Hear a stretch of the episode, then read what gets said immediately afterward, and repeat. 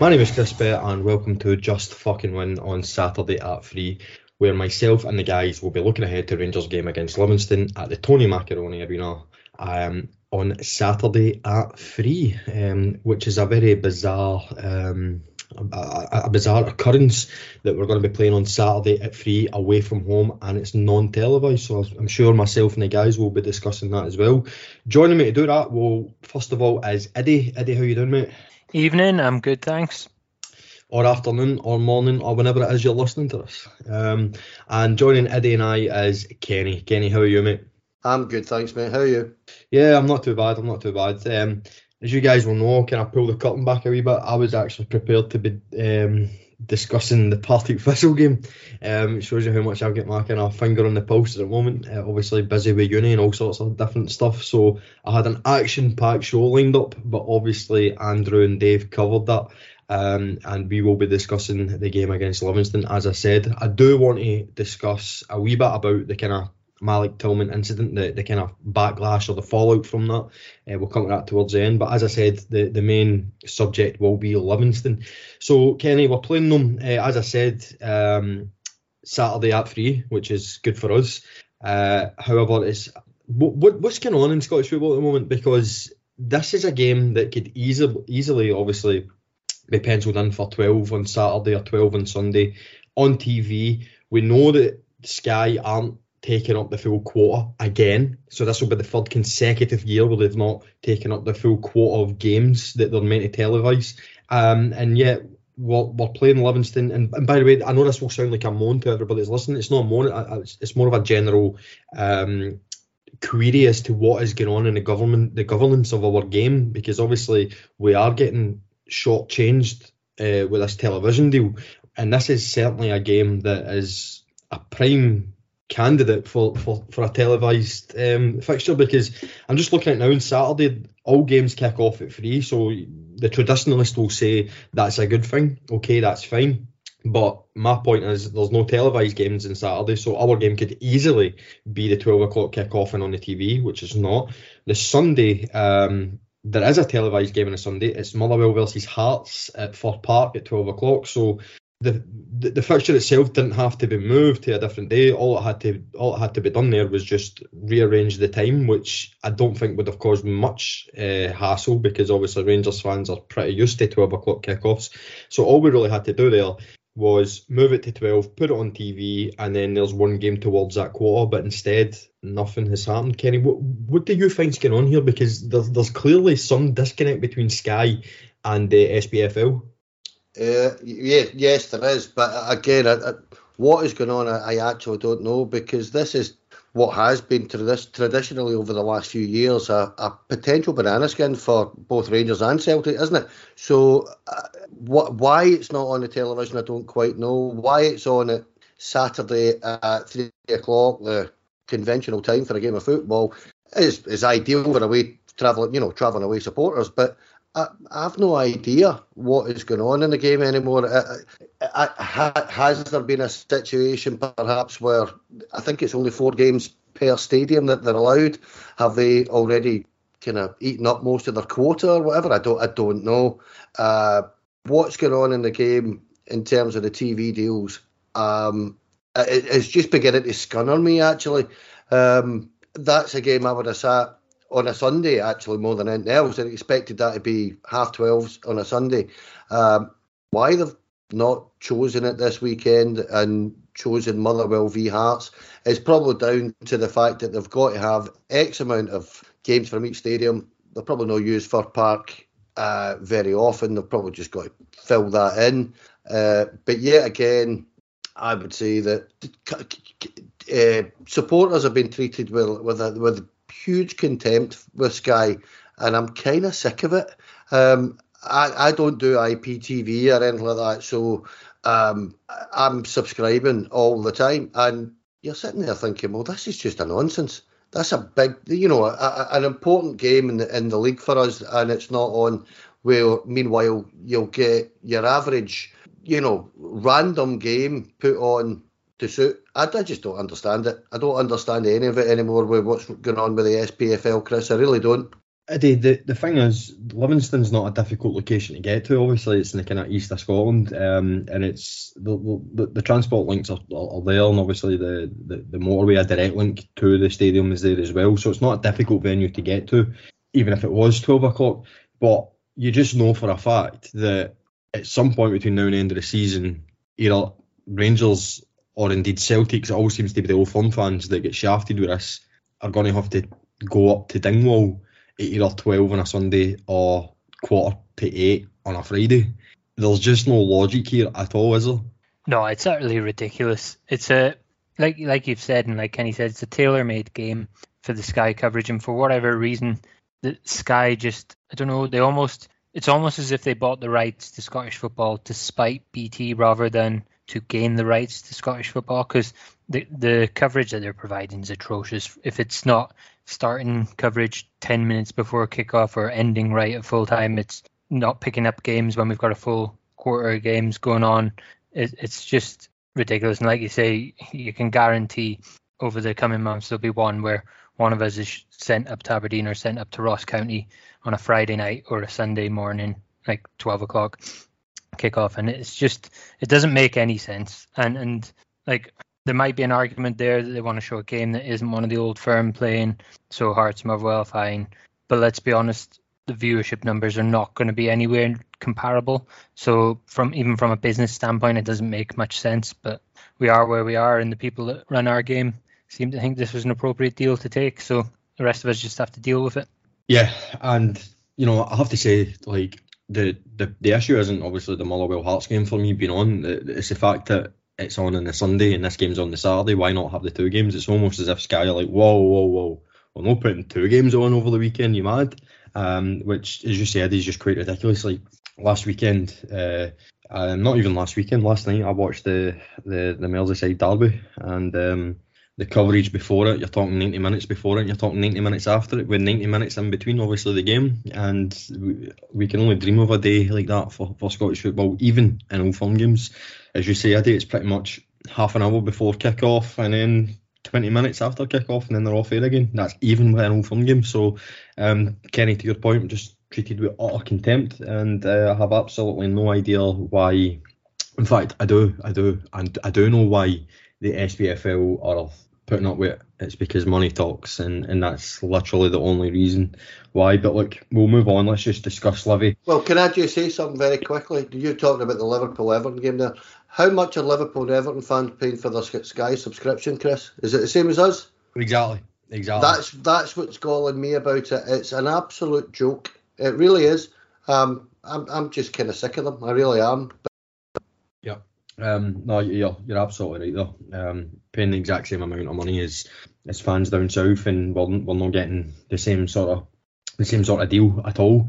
But no, it's, as I say, it's, you know, the powers that be at the SPFL, they're getting their king's ransom, so they're not too bothered. And the thing that this is for a wider discussion, I think, at some point down the line. But we as clubs in Scotland have the power to veto these deals. You know, we can say no, but the desperation and the need for the cash is such that we don't. And again, it's just completely not giving a toss about what their fan base want. And that's not a dig at Rangers, by the way, because I know Rangers are trying to, you know, champion change. It's the other clubs like Livingston, who, by the way, I don't hold a grudge against, because I understand the financial need for the money is there, and when you're getting guaranteed cash that Sky are offering, which isn't even that much when you consider what other teams around Europe are getting, or what other countries around Europe are getting, it's a pretty desperate event to be in. But as I say, it's probably a wider discussion for another time, and I'm sure we will be discussing it at some point down the pipeline. But as I say, let's just discuss Livingston at the moment. Now, they're fourth in the league, which is pretty remarkable for Livingston. Now, they've obviously, it's well documented on the bottom three for budgets, so they don't pay as much as the other clubs in the SPFL, or the Scottish Premiership, sorry. So for them to be fourth is just quite frankly outstanding. David Martindale, the manager, is really making a lot of clubs look very foolish, like Aberdeen and Hibs. to a certain extent, even kind of Motherwell, because obviously budget-wise, they do pay more. So the job he is doing is just absolutely remarkable, and it seems to be Iddy every year. He's just getting better and better, both as a manager and as a club, Livingston and Martindale, that is. Yeah, he's doing a really impressive job, and that's even with his assistant manager now gone elsewhere. I think he took over a job at one of the lower teams, didn't he? But you know, in the south, did he? Aye, there's the one. But I'm a huge fan of Martindale and what he's achieved, and I think he deserves all the credit and all the plaudits that go his way for what he's done in football. I'm not going to go into the whole backstory of his past. Everybody's well versed in it, but he's a shining example of one mistake. You can't let one mistake define you and let that rule the rest of your life. He made a mistake. He paid his time, and then he's built himself a very, very impressive and strong career in football. And he's a lovely guy as well. Listeners of the show know we've had him on Whose Team Is It Anyway in season one, and he was very gracious coming on, and he's just an all-round nice guy, kind of guy that you want to see succeed, and for me it's very enjoyable to see someone succeed after they've made a mistake in their life, because it could easily go one or two ways of, you know, they could let that define them for the rest of their life and just, you know, just repeat the same mistakes over and over again. But he came out and said, no, I'm going to make something of myself, and he started at the bottom and has worked his way to the top of the current club that he's at, and I'm sure he'll probably go on and do more at somewhere else eventually. So it's just I don't begrudge him whenever he gets a good result, but obviously I'll be hoping that Saturday isn't a very enjoyable day for him. Kenny, obviously Livingston's success is built upon a methodology that is not unique to Scottish football, but it's not exactly a shining light of positivity on Scottish football. Very compact, hard to break down, and as is well documented, a plastic pitch. Now, that Iddy just said some very nice things about David Martindale there, and I agree probably in the entirety of what he said, but this is no criticism of David Martindale. He's playing to his strengths, and he's getting the absolute maximum out of this squad, out of his club. So I'm not going to sit here and have a go at his style of play. I'm not going to sit here and have a go at the pitch. What I'm going to say is it's going to be a very tough afternoon, and that's what we have to do. We have to break them down in a very difficult pitch. And as we've seen at Ibrox earlier in the season, in fact, as we've seen at the Tony Macaroni Arena at the first game of the season, if we play into their hands, it's almost a walk in the park to Livingston, because they will head balls out of that box all day long. So our game plan has to absolutely be set up to counteract the strengths of Livingston, and the way to do that, and this is the thing that's really, really frustrated me about Rangers since Steven Gerrard came in, and obviously up to current present day under Michael Beale, because I don't count the Murty, Senior Warburton years as years where we should have been competing anyway, because obviously look back then we were nowhere near competing. But since Gerrard came in, we've had a squad of players that's been able to compete for honours, let's just say. And the one thing that we've always done under Gerrard, under Gio, maybe so much not under Beale, and this is Beale's opportunity to really show us that he is different from the latter two, but the one thing that we've always done is play to the strengths of these teams who like to play a very compact low block where heading the ball and clearing the ball from their box is their strengths, and we always play into their hands. Well, for me, the solution is play football, play through them, keep the ball on the ground. You will clearly prove that you are better than the opposition. There's a reason you play for Rangers, and with all due respect, there's a reason they play with Livingston. And if you play football, you will open them up, you will score, and you will win the game. But it very, very rarely happens, and we always seem to fall into the trap of playing into their hands. And that's what worries me about these kind of games. As I say, Michael Beale has got the opportunity to go against the grain, which I hope he does. But I'm telling you right now, I'm worried, Kenny, because this is a notoriously difficult game for, as you say, Kenny, for both sides of the whole thing. Look, Chris, make no mistake about it. David Martindale will use the pitch to their advantage. They're used to it. He will sit in. He will try and hit us on the break. I think he'll have more of a go than a number of teams normally do, though, to be fair to them. But the issue I have with us at the minute is, regardless to who it's been with, management-wise, you know, whether it's been Beale, Gio or Steven Gerrard, we can get bogged down and play exactly what you were saying, play exactly the game that they want us to play. The difference that what we have to do here, and I think Michael Beale was fully aware of this. I think that's why he's brought Cantwell and Raskin and you know, as his two priority signings in January, is he wants pace, right? And it's not just pace as in, you know, run quick. It's the speed of mind. It's the speed of pass. If we can do that, then we will dispatch of these teams with, well, a lot easier than we have done over the period, apart from the year that we won the league. Now, the issue I have again with that is we've seen it on Sunday in the first half. We were so slow, so laboured, and it gets to the point where you actually start to think, I don't think it's the managers. I think there's something within that squad, within that group of players that turn up thinking we're better than Livingston or we're better than Partick Thistle, and they, for want of a better way of putting it, they kind of dodder about, wasting time a lot of the time. Even with, we've mentioned this prior in other podcasts, but even the ability to take a quick throw in or a quick free kick or a quick corner kick or anything, we just don't seem to do it. The only one that ever seems to want to do that is our goalkeeper. I don't know if you've ever noticed that.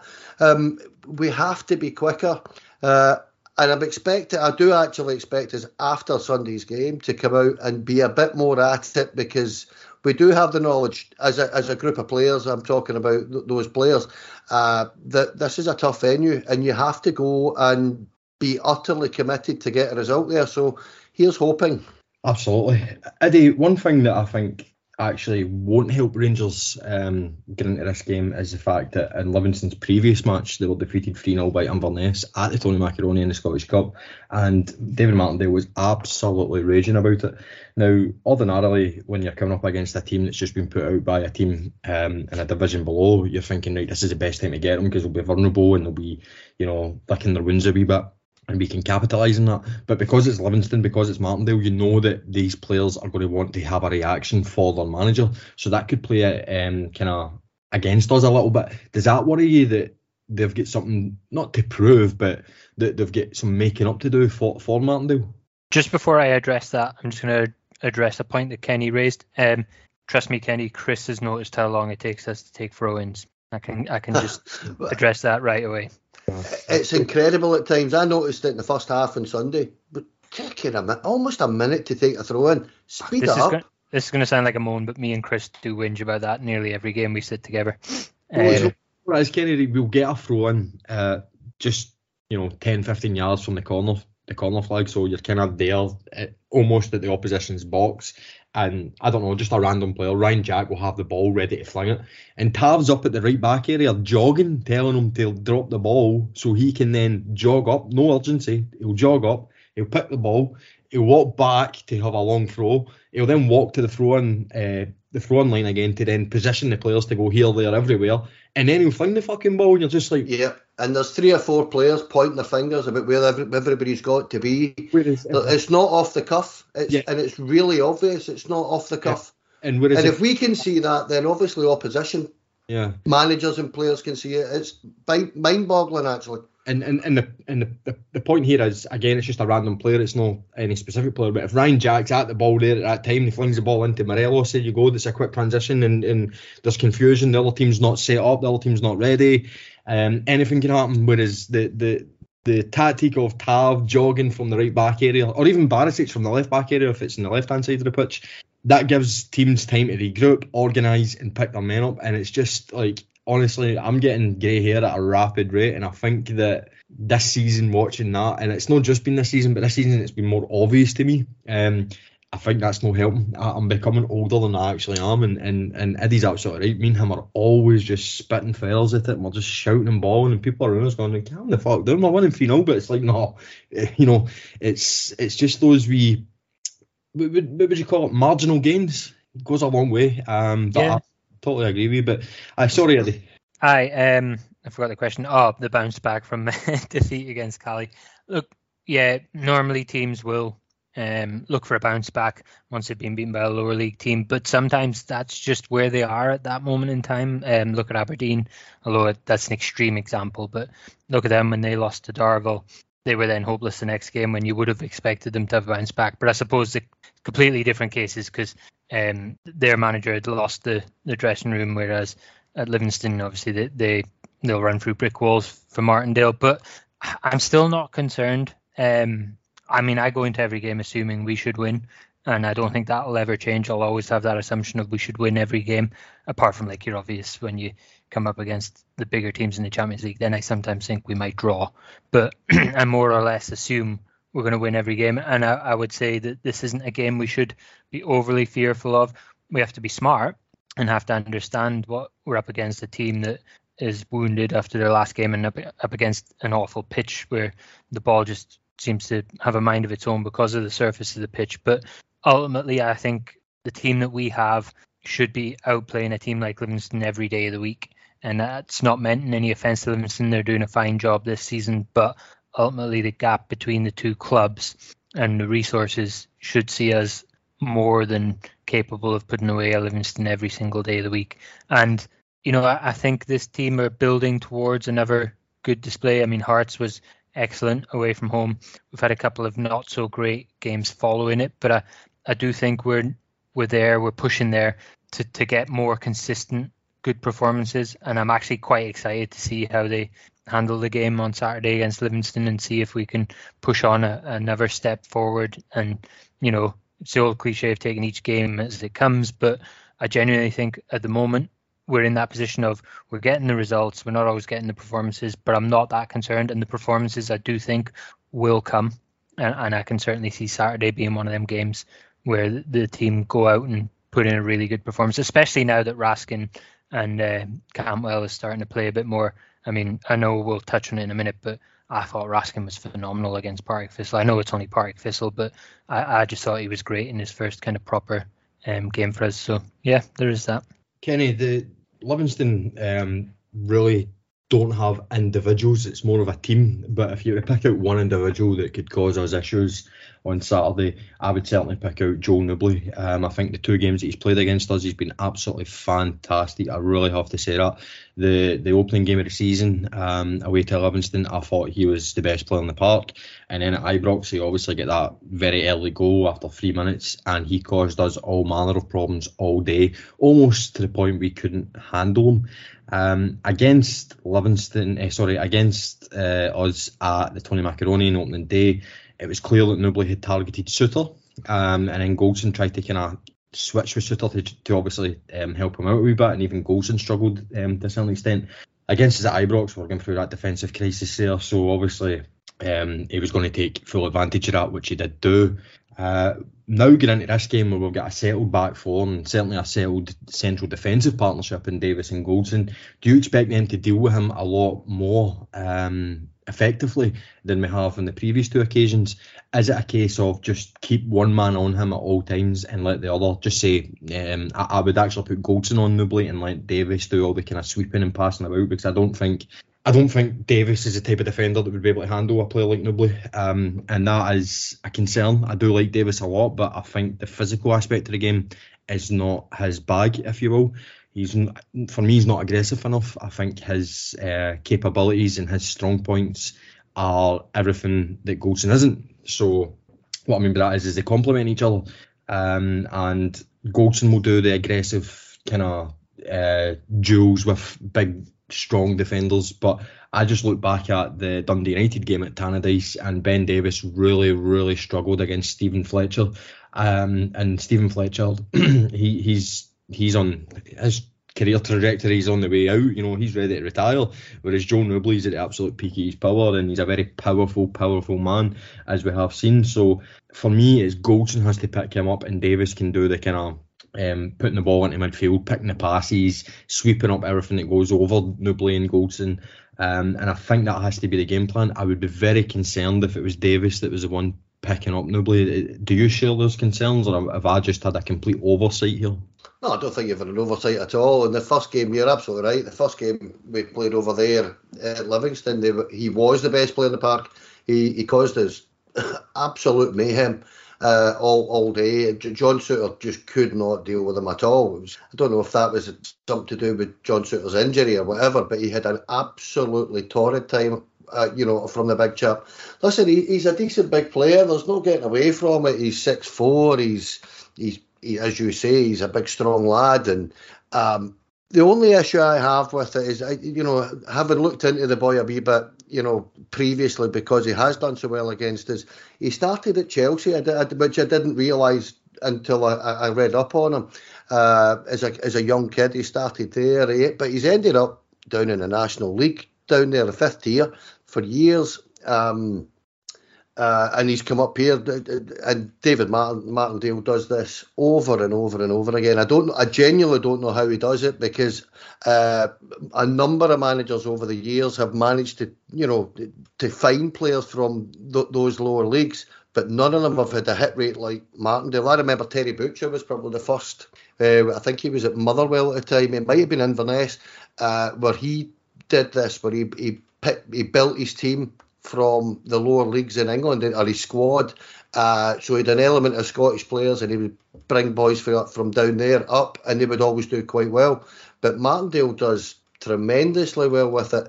But to get back to your point about Davis or Goldson pick him up, I think they might actually do pretty similar to what they did to with Fletcher, where they realised, let him have the ball, but keep him 35, 40 yards for your goal, and deal with him from there. Once he gets in and about the box, he's going to give you an absolute nightmare, because he is such a strong boy. I'm just hoping that, to be honest, we have a huge amount of ball. Similar to Iddy, I'm actually expecting us to turn up and play quite well over there, particularly after the last couple of dodgy performances, if you want to call it that. Good results, good wins, but I do think that we have to win that midfield first, oddly, and then I think you're taking a huge element of Newbury, strengths out of their game, if you understand, just by being the totally dominant team, which I don't think we've actually been in either game against them. We might have had a lot more of the ball, but when they've had it, they've done quite well against us in the last couple of games. So that's my kind of take on it, Chris, to be honest. Yeah, well, if we look at our record today at the Tony Macaroni Arena, it's one of those ones where, in people's mind, it's maybe not as good as we actually realise that it is, because since we get beat there under Gerrard, where Dolly Menga, of all people, scored the winning goal, we've had one 0-0 draw against them, which was at the very start of the 55 season. But we've won all our games at the Tony Macaroni. And in actual fact, David Martindale has not beat Rangers. So we do have that on side. We are the kind of form team in Scotland, along with Celtic, obviously. 13 or 14 undefeated. Michael Beale has obviously been a fantastic record. Performances aren't quite there consistently yet, but everything is really in our favour to get the 3 points. Well, it was until you just pointed all that out. I think I preferred thinking that we struggle when we go there. Now that you've said that we usually win and that Martindale hasn't actually beaten us, and that you've actually flipped me from having zero concern at all to now I'm a little bit nervous, if I'm perfectly honest with you. There you go, job done now. It's one of those. I get the arrogant element of it, but we are Rangers and they are Livingston, and I don't want the players thinking this, obviously, because I think that's what happened at the weekend against Partick Thistle. They turned up, we are Rangers, you're Partick Thistle, we will win this game. There obviously has to be a huge element of application and correct attitude. But I suppose what I'm saying is the only way that Livingston will take any points off is whether it's a draw or a defeat, is if Rangers are complicit in doing so. Yeah, no, you're absolutely right. Like I said earlier, we should be beating them every day of the week.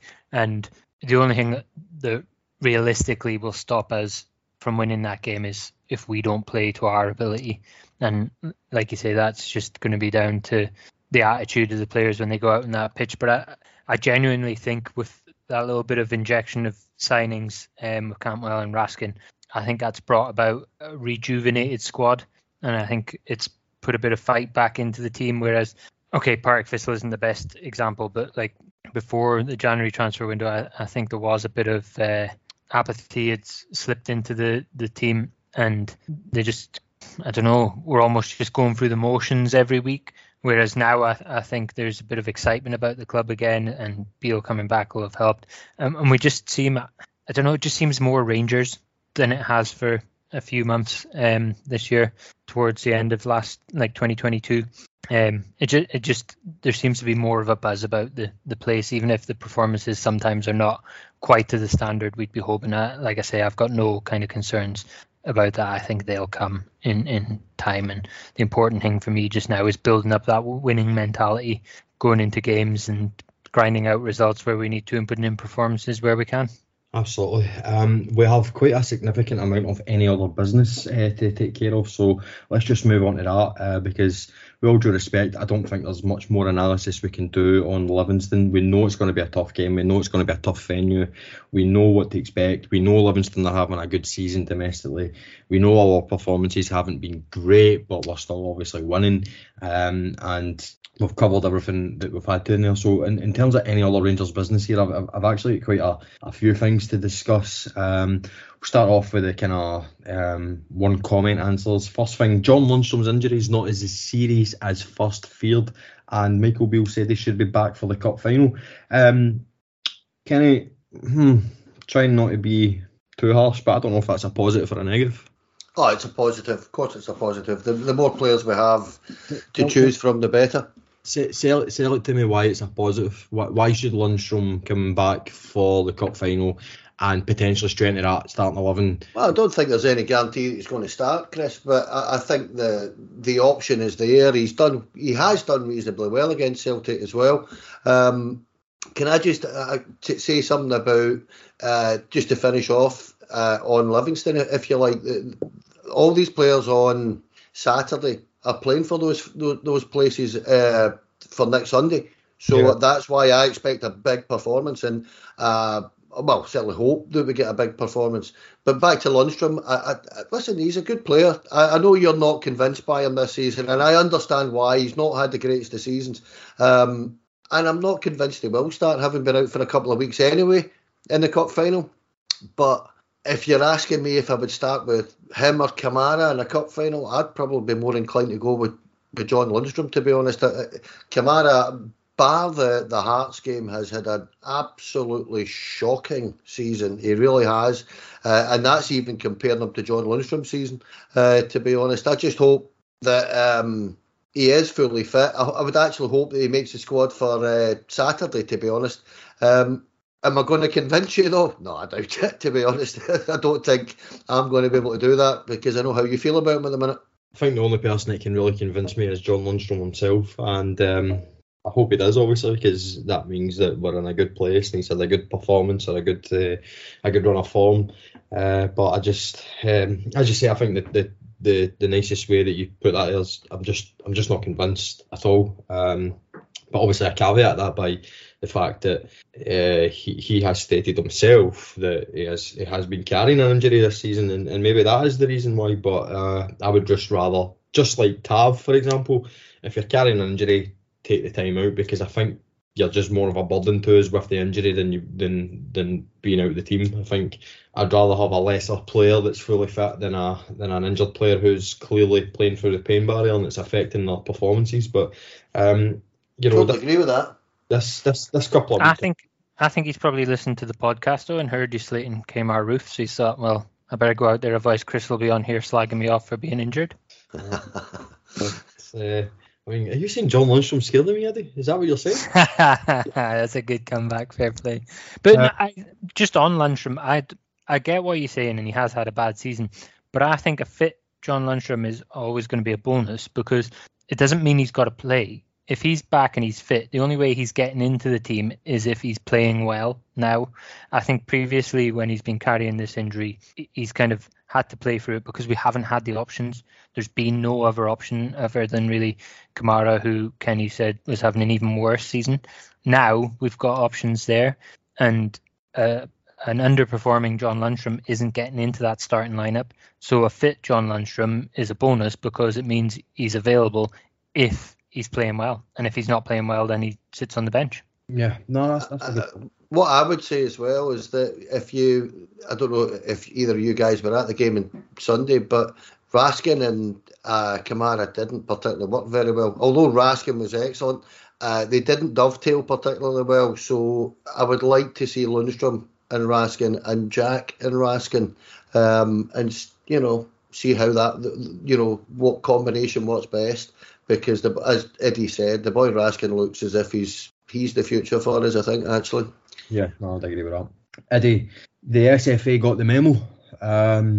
The conspiracy worked this time. Rangers were given a home draw in the quarterfinals of the Scottish Cup to Raith Rovers, and Celtic were given an away draw away to Hearts at Tynecastle. So maybe there is something in this after all. Maybe the balls are a wee bit hot for Rangers and the lesser teams, and then ice cold for probably the hardest fixture you can have out with Rangers at Ibrox for the other team. So maybe we're the ones that are looking pretty foolish at the moment. Yeah, we got a nice draw. Let's not be too disrespectful to Raith, but you know, it's a fairly, what you'd expect should be a fairly comfortable draw. Can I just interject?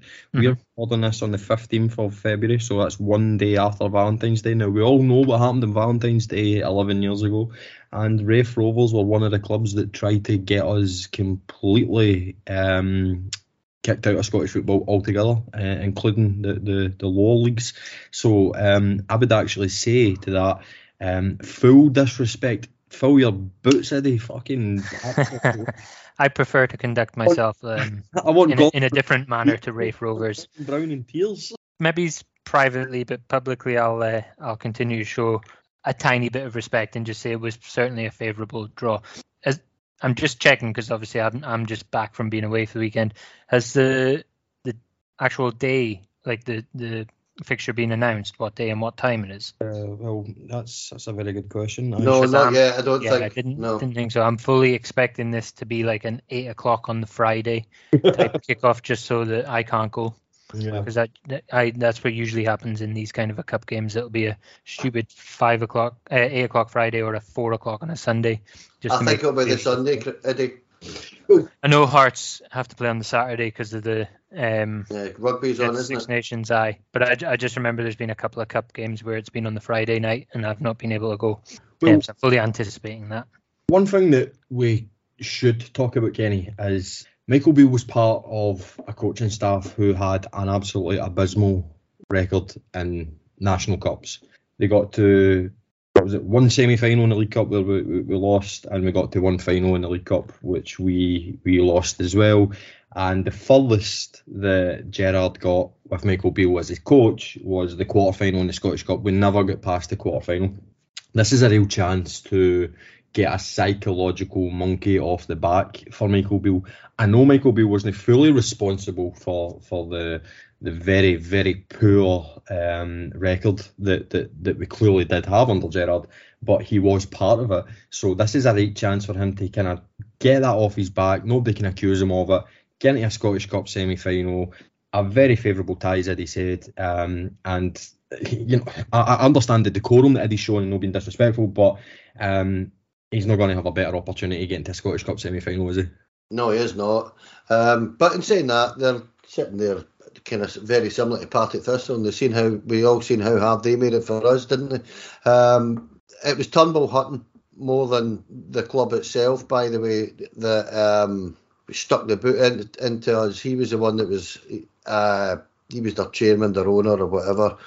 He's long since deceased now, so yeah. But look, Michael Beale, as we've alluded to many times on this podcast, he's got 2 trophies to try and win this season, and just keep winning the league and see where it brings us. This is a perfect opportunity to get yourself back to Hampden, and with the sheer amount of teams that have been knocked, you know, Premier League teams that have been knocked out, already, and with Celtic being drawn away to Tynecastle, we really have to target the Scottish Cup. We've got a final next week, 10 days, 12 days, whatever it is, and we've got a Scottish Cup where we've got a great opportunity to get ourselves back to Hampden. We should be targeting this trophy, Chris. Yeah, and Michael Beale has to make sure that those players are up for it in March when that cup tie comes, because it's a great opportunity for us. It really is. Yeah. One last thing, one last talking point to come to before I come to two kind of big talking points is Malik Tillman gave an interview to Kicker in Germany. A few things to take from that. He obviously, I wouldn't say he criticised Gio, but he said there was a contrasting the style of play from Gio to Beale. He says Gio was kind of more defensive, and he also said that the game against Ajax in the Amsterdam Arena really knocked our confidence getting into all the other Champions League games, so that had kind of an adverse effect.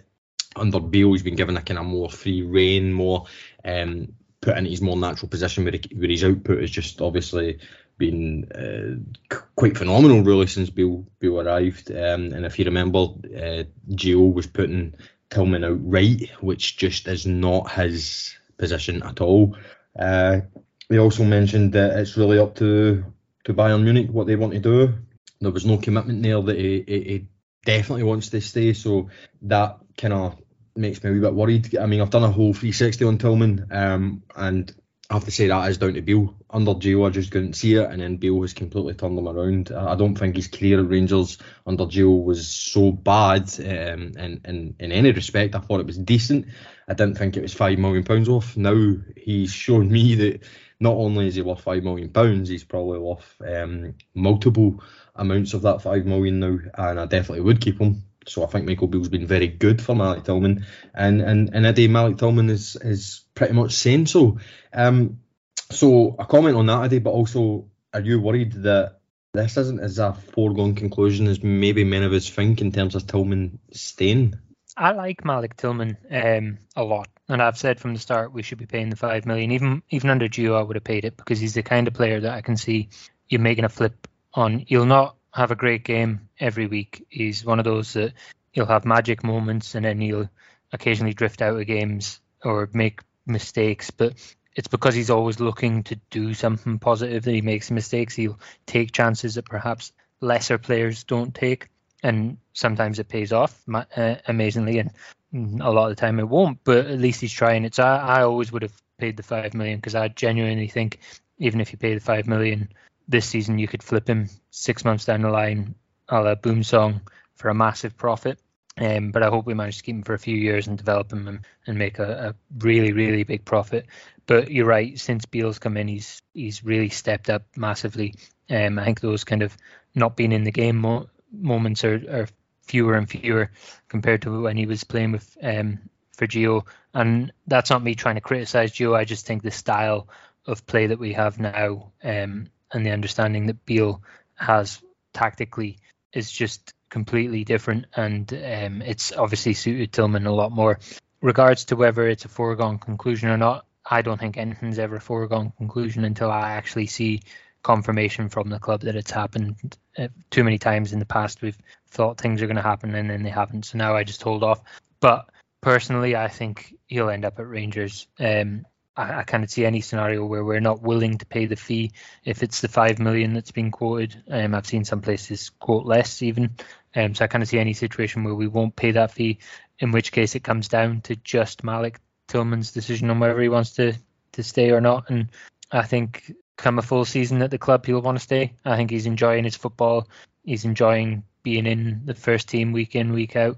And yes, Bayern Munich is a massive, massive club, but I think he probably understands that it's unlikely that at this stage in his career he'll be a regular first-teamer for Bayern, and they've got a buyback clause in that deal apparently anyway. So for him, it's probably just, it's more of an extension of a loan, but in the same way with Ryan Kent, where it can be a home for him, and he can come and he can develop, and then if things go well, he can move on to bigger and better, like bigger and kind of better leagues, and make a bigger name for him on the international stage. But that important first step is getting into a regular first team with a club that other teams are watching, and you know, our league might not be all that it's cut out to be, but Rangers is a name in football, and if he's putting in impressive displays for us, especially in Europe, then he'll get that move to a bigger league. So personally, I think he'll end up signing. Here's hoping, mate. Here's hoping. Staying on Malik Tillman, Kenny, obviously just a wee comment or two about the backlash to the controversy on Sunday at Partick Thistle. It's still raging on. I mean, it's just getting silly now, to be honest with you. We've now moved on to Alan McGregor's the prick. He's the villain here. TalkSport and Charlie Nicholas have commented on that. I say TalkSport, obviously, more specifically Alan Brazil. We all know where his allegiances lie. So it's just a clear agenda, really. You know, we've done the right thing, in my opinion. It's done with now. There was no consequences from it. Malik Tillman isn't branded this really nasty, horrible little cheat, which we all know he would have been branded if the goal wasn't given, the Partick Thistle goal. I was racking my brains for ages since Sunday to think of something that I could come back to with, to people who were criticising Michael Beale. And you had the comments, would Walter Smith have done this? Would Graham Souness have done this? Bill Struth, all this kind of stuff. And I was just thinking, right, I think Walter would have done it. I think Souness would have done it. I obviously can't comment on Bill Struth, of course I can. But it's just like, I need something to kind of back me up here. And David Edgar from Heart and Hand came up with an absolute belter, which pretty much closes this argument for me now, which was the game against Hearts at Ibrox, where Hearts went down to 7 men and Walter and Richard Gough instructed the team to just stop scoring goals. And in actual fact, you see there's a very famous clip of Richard Gough going off his head after the 4th red card for Hearts. And that, to me, pretty much shows you that we are a club built on standards. We are a club built on integrity.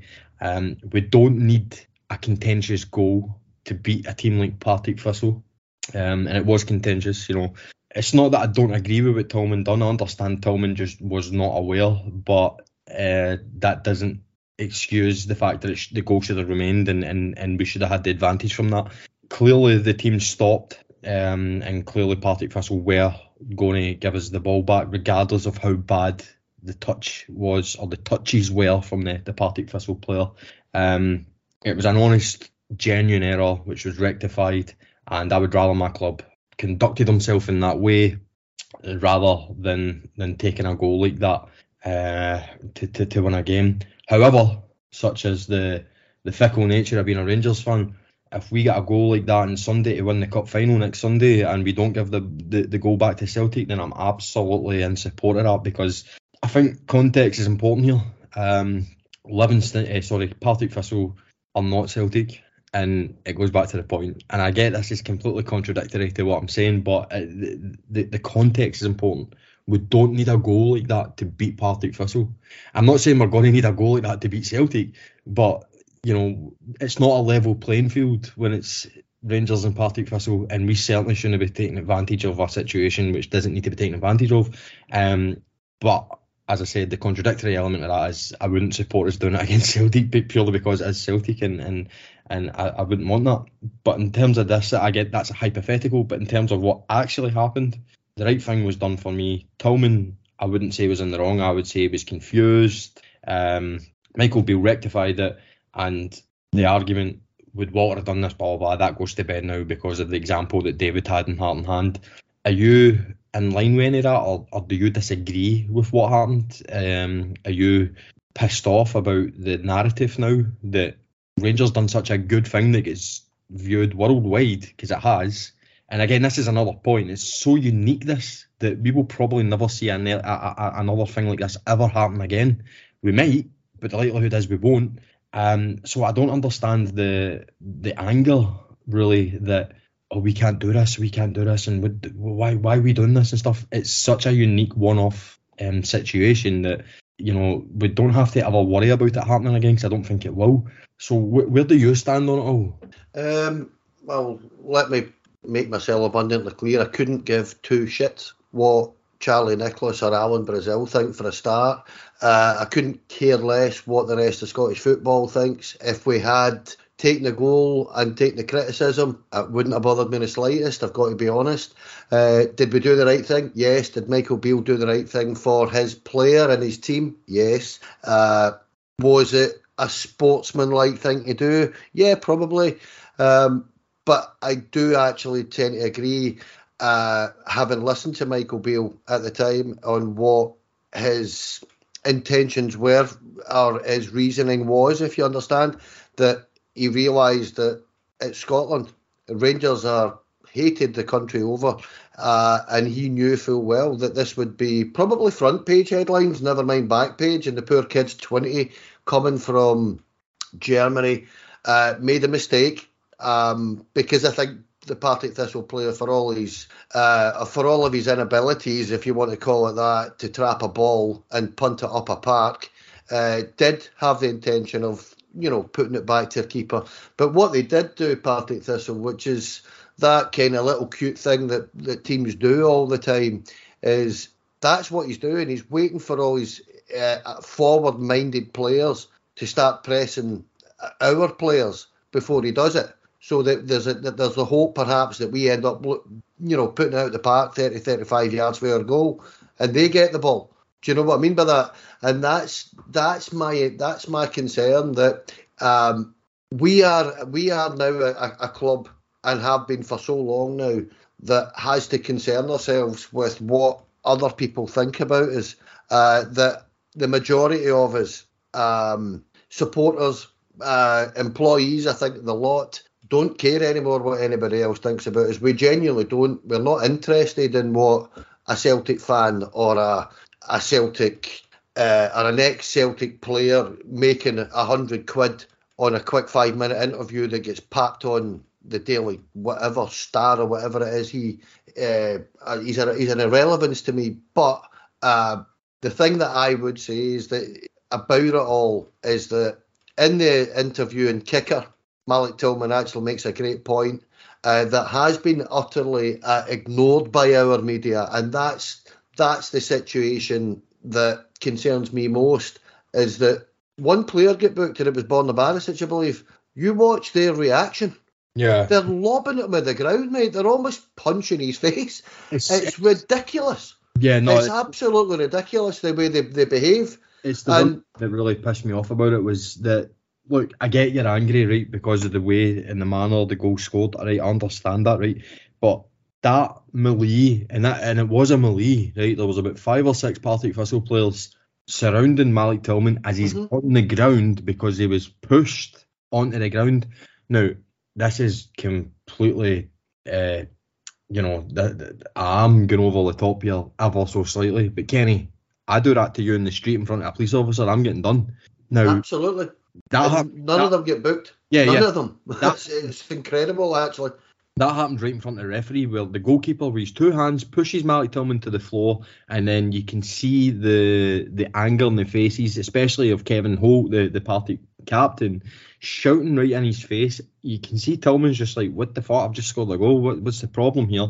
Borna Barisic gets right in amongst everybody, tries to get everybody away from Tillman. I see no infringement that deserved a booking from Borna Barisic. Certainly don't see an infringement that is worse than what the keeper done to Tillman, and yet Barisic was the one who was booked. And I think, Kenny, just to get you, I think a Partick Thistle player was actually booked as well within it. I think it might have I never noticed that. All I seen was I'm booking Borna Barisic, and I thought, you're having a laugh. Yeah, but the main point here is the Partick Thistle player that got booked, nothing's come to mind here what he done wrong in actual fact. Certainly, I can't think of anything that Barisic's done wrong, but the goalkeeper put his two hands on Malik Tillman and flung him to the floor. He literally throws him to the floor, Chris. Nothing has happened there. And you're just like, what? You know, I just don't understand that. And then the thing that is missed entirely by everyone except Rangers fans is the boy who stamped on Tillman to start this whole scenario should have been sent off. Yes. That's a stamp. And that's why Tillman was injured. That's why he was down. That's why the ball went out. Tillman was receiving treatment. He didn't know anything that had happened. That was not refereed correctly. And this is it. The referees are actively not refereeing the game according to the laws of the game. And, you know, I'm totally baffled how Borna Barisic was one of the ones to be booked in that whole situation when one of our players had just been assaulted. I don't get twice, by the way, because the stamp is an assault. The stamp is a straight red card. Yeah. Why it's not been... Listen, these VAR officials are supposed to be watching this game, okay? And it's quite clear, it's quite blatant. He actually moves his leg to the position where the boy's ankle is. Yeah. He actually goes out of his way to stamp on his ankle. Now, if that's not a red card, I have no idea what is anymore. It's a clear red card. And this is what I'm saying. This is where I actually think, and I know a lot of Rangers fans will perhaps disagree with this, and we're all entitled to our opinion, but I think Michael Beale should be lauded for this, actually, because he's taken the heat right out of the entire situation. He's taken perhaps a week of bad press out of the equation as well.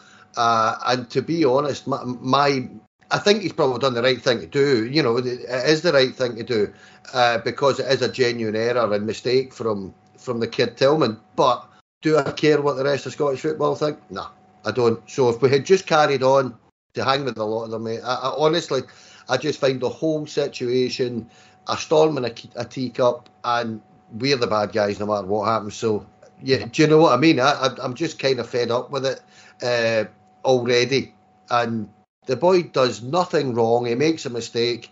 Our manager does nothing wrong. He makes the right call, and that should be the end of it. But no, yeah. And yet there's still uproar, and that's what I mean. Yeah, I totally get what you're saying. Eddie, you get any comments you want to make towards the whole thing, or before we put it to bed and never discuss it again? Nah, not really. I agree with everything you both said. I think Tillman made a mistake. Beale righted the wrong, and rightly so.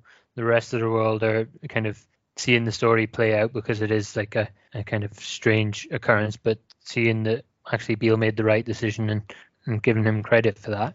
And then you've got idiots like Alan Brazil trying to turn it around on McGregor. I mean, let's be honest, why is Alan Brazil even still on the radio? How is he relevant in 2023?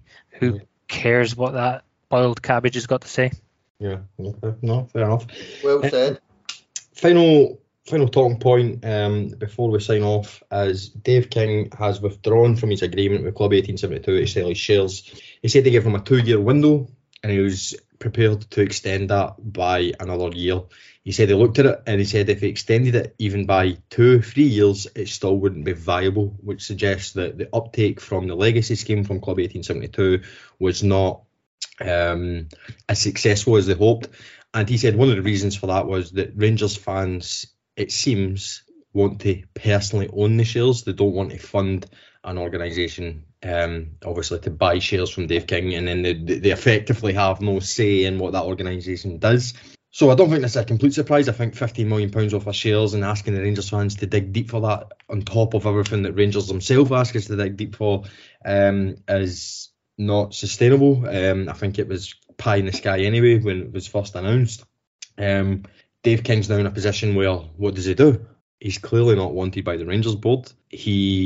There is mutterings from King that he does want some involvement, and I think in order that to happen, I think bridges have to be built, but I think both sides are not prepared to do that. So King now, for me, is just going to play the act of the nuisance, and he'll vote everything down, because he did say he still will vote. He will use his shareholder privilege to vote in upcoming AGMs, or even if there's any extraordinary general meetings. So he's sort of kind of left in limbo, where he's got shares that by the year are being diluted, because Rangers are still issuing new shares. So obviously that means that his shares dilute and they're not worth as much as what he once paid, perhaps. So where do we really go from here? I think there's two aspects of it. What did 1872 need to do? What does Dave King need to do? I think 1872, for me, right, I've never been a fan of 1872, because I'll tell you why. I like the idea. Of course I like the idea. The Never Again stuff that Dave King came out with, that kind of campaign. Of course, that has to be at the forefront of every Rangers fan's mind. But we don't have a Charles Green, we don't have a Craig White, we don't have a Stockbridge, we don't have an Imran Ahmed, we don't have David Summers, we don't have a Mike Ashley involved anymore. We have genuine Rangers men on board, and I'm their harshest critic in many ways. I think they do a lot of things wrong, but I don't think they'll ever shaft us. I really don't. Not in the conventional way where they'll put us under, or put us in administration, or they'll steal from us like the other shysters did in the past. So we don't need to worry about the current board in that respect. There's many things we do need to worry about with the current board, but certainly not that. So Club 1872 for me, it's the same faces that you have seen for the last 15, 20 years. Same people who are only in it for themselves. I will not name names, but everybody will know who I'm talking about. It's just complete ego-driven bullshit. Whereas what we need from Club 1872 is an independent body who have got the best interest for Rangers and Rangers only. Now, I have no doubt that Club 1872 have the best interest for Rangers, but they also have the best interest for themselves. Now, I've seen a lot of people being appointed to the board at Club 1872. I see a lot of people given jobs for Club 1872. And as I say, it's just the same names that you've seen over the last 2 decades. And you're just like, one, just go away. Seriously, just go away. I want to see fresh faces that people have actually got a plan here instead of... You just know that these guys just want to wear the suit and the tie and in the director's box and look at me. And that's not what Club 1872 should be about. And that very much is what it's about. There is no relationship with the club. And that goes both ways, by the way. The club need to buck up their ideas with that. And Club 1872 need to buck up their ideas with that. They're on this childish standstill, which benefits no one. Club 1872 are meant to be the voice of the fans, and they're not. They're the voice of Club 1872 and the people within it. They've got their own agendas. They don't have the agendas of the fans. The board, obviously, they either see that or they don't, but they've got their own agendas where they're trying to protect themselves rather than the club. Both of them should be working in a harmonious situation. So Club 1872 have got a lot of thinking to do, and they've got a lot of restructuring to do before I would ever even think about ploughing a single penny into them. Dave King, where does he go from here? I really, really don't know. I think if he's desperate to get out, if he's desperate to sell his shares, they should offer it to Bennett, Park, Gibson. Current shareholders should be given the option to buy those shares. Now, I understand by buying Dave King shares, that money doesn't directly go to Rangers. That money directly goes to Dave King. That's fine by me because Dave King put his money where his mouth was for Rangers. And Dave King, for all his faults, and he has many of them, he was one of the only reasons that Rangers fans could go to sleep at night during those very dark times, because we knew that he was taking the fight to these fucking arseholes, if you excuse my language there, because that's what they are. So I would never openly criticise Dave King for the sake of criticising him. I would criticise some of his decisions and some of his sound bites, but I certainly wouldn't criticise the man just for the sake of doing so. So I think he needs to have a right long think about this. If he wants any involvement in Rangers, he needs to start building bridges. If he wants out, offer his shareholding to the current shareholders. Don't be a nuisance. Don't annoy us. We all know that before this cup final on Sunday, next Sunday, we all know Dave King's going to come up with something, but it's just what Dave King does, and you're just like, Dave, come on, mate. You're a Rangers fan. We know you are. We know you love the club. We know you hate the people in there, but like, just stop giving people ammunition. And there needs to be a rebuild there of the relationship, or he needs out completely. So it's going to be interesting to see what happens here. Iddy, how do you see it playing out? What do you think's the best solution here? And do you see a way back for Dave King if he wanted it? I feel like you've thrown me under the bus here. The amount of criticism I've taken previously when speaking about Dave King and the board. But in all seriousness, I think you're probably right. He needs to make a decision. He either wants to be involved with Rangers or he doesn't. And if he wants to be involved, there's a lot of bridges needed to be mended there. He's going to have to swallow a little bit of pride. From both sides? Yeah, absolutely. But I think he's going to have to be the one pursuing it. The current board have no kind of real need to be the ones to take that first step. It's going to have to be him if he wants to get back involved. Or if he doesn't, rightly so, he just needs to sell and move on and go back to just being a fan. Easier said than done, because if he does want to sell and he is currently at loggerheads with the current board, who else out there is going to be available to buy the shares? As we've seen, the whole sell to the fans situation is a lot more difficult than perhaps he first anticipated, because Club 1872 was always going to be a difficult sell just because of the lack of transparency with them they can be a little bit smoke and mirrors at times. And I like you mentioned, I like the campaign to put the club back in the hands of the fans. But in all honesty, would I invest in Club 1872 to do it? No, I wouldn't, because if I'm going to invest, I want to be having a say myself. And it doesn't seem like the way that that's set up, that that's a possibility. Now, that's not to say I'm expecting to be making big decisions or anything, but, you know, it just seems that the Club 1872 setup is designed for kind of 4 or 5 people to make all the decisions. So it's not really an appealing investment. And as we've seen, it didn't work. And more people kind of bought when the club ran their own kind of sell to the fans system. So he's either going to have to find a good investor, and I trust him if he does decide to go down that route. I trust him to pick someone with the club's best intentions at heart, because I don't see him as the kind of person who would put the club back at jeopardy after everything he fought to get the club back and put it back on the right path. I don't see him spiting people that way.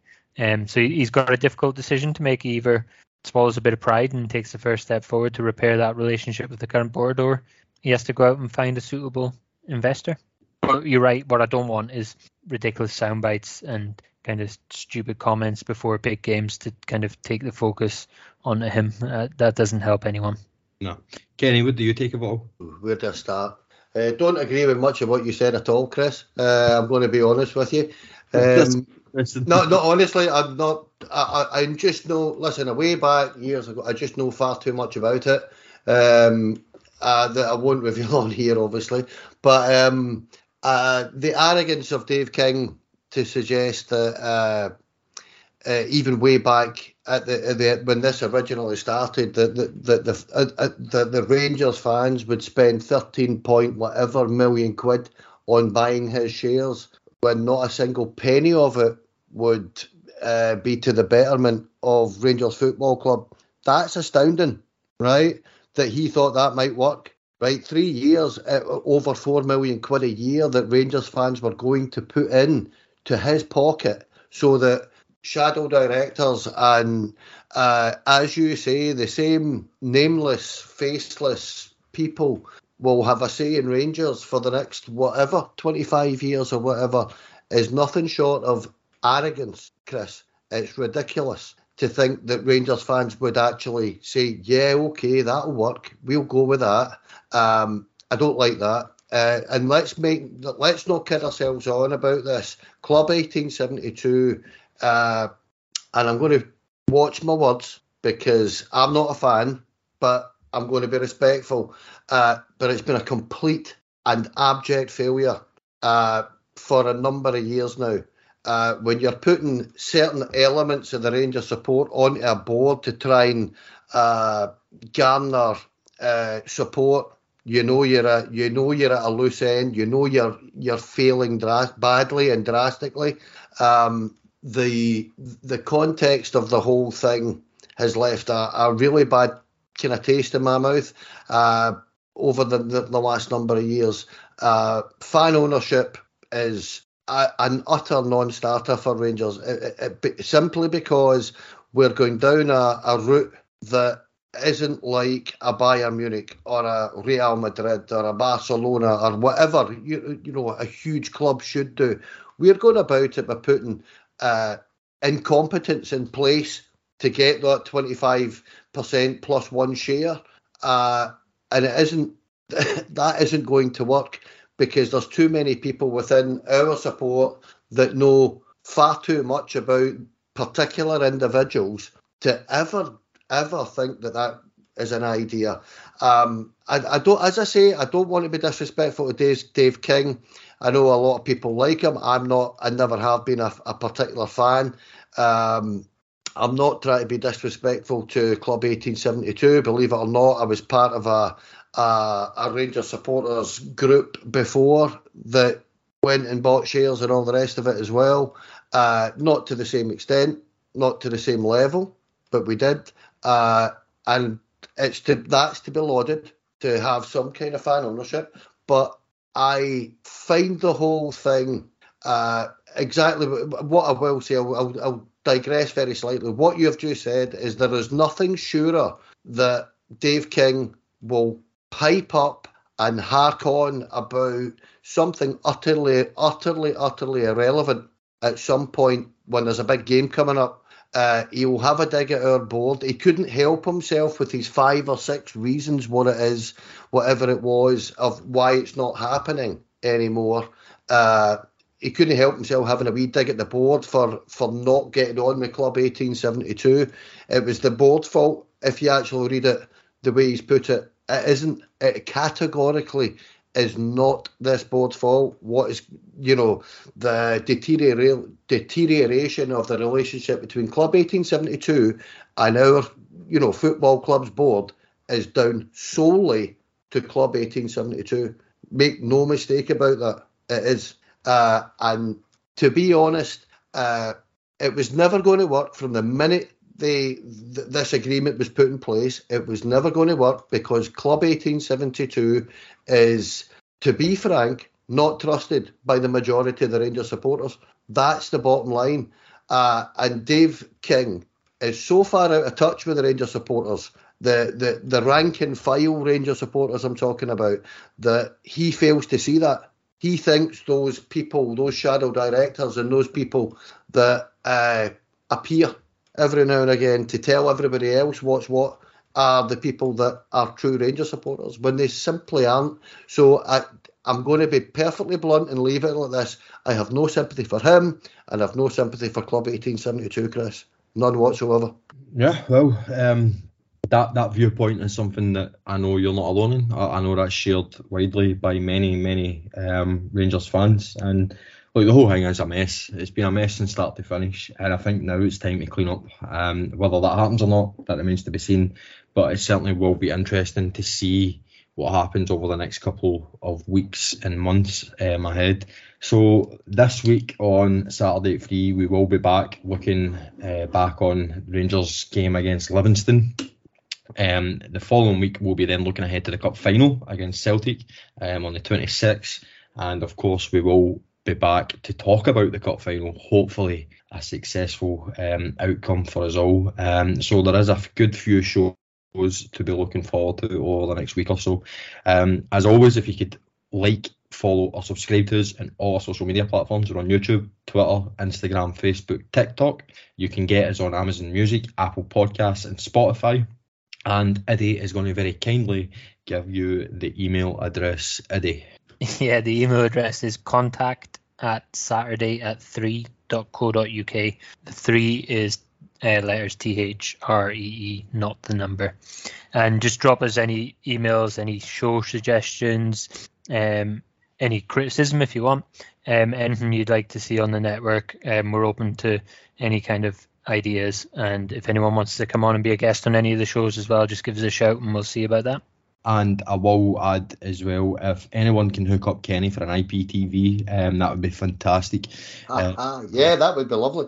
I would also just like to jump in and point out, here at Saturday at 3, we do not condone the use of IPTV. No, of course we don't. We'll just we'll move on. I'm just saving our collective butts from being raided by the police. Apart from Kenny, because we know he doesn't have IPTV. I don't have IPTV anyway, so yeah, it's all good. Not yet, yeah. And by the way, Eddie, you're pretty much spot on. It's one of those situations. There's murderers, rapists, and all sorts of evil people in the streets, but it's the IPTV users that will actually be raided because there is a clampdown on that, and it just boggles my mind. There has actually been people raided near me. I know. That's what I mean. It's just it's absolute madness. But again, that's a discussion for another day, probably not for a podcast. So all that's really left for me to do is, first of all, thank you guys. Kenny, thanks very much again, mate. Hopefully I've not riled you up too much there. Not at all. All again. I've felt this way for years, mate. I'm just getting off my chest. Yeah, thanks for having me. It was good. Enjoyed that. Cheers, Eddie. Eddie, to yourself, thanks very much, mate. Aye, cheers, guys. It was quite a good show, and I'm just glad that Kenny stayed respectful when he was pointing out all the flaws with Club 1872. It was very nice of him. Well, what can I say?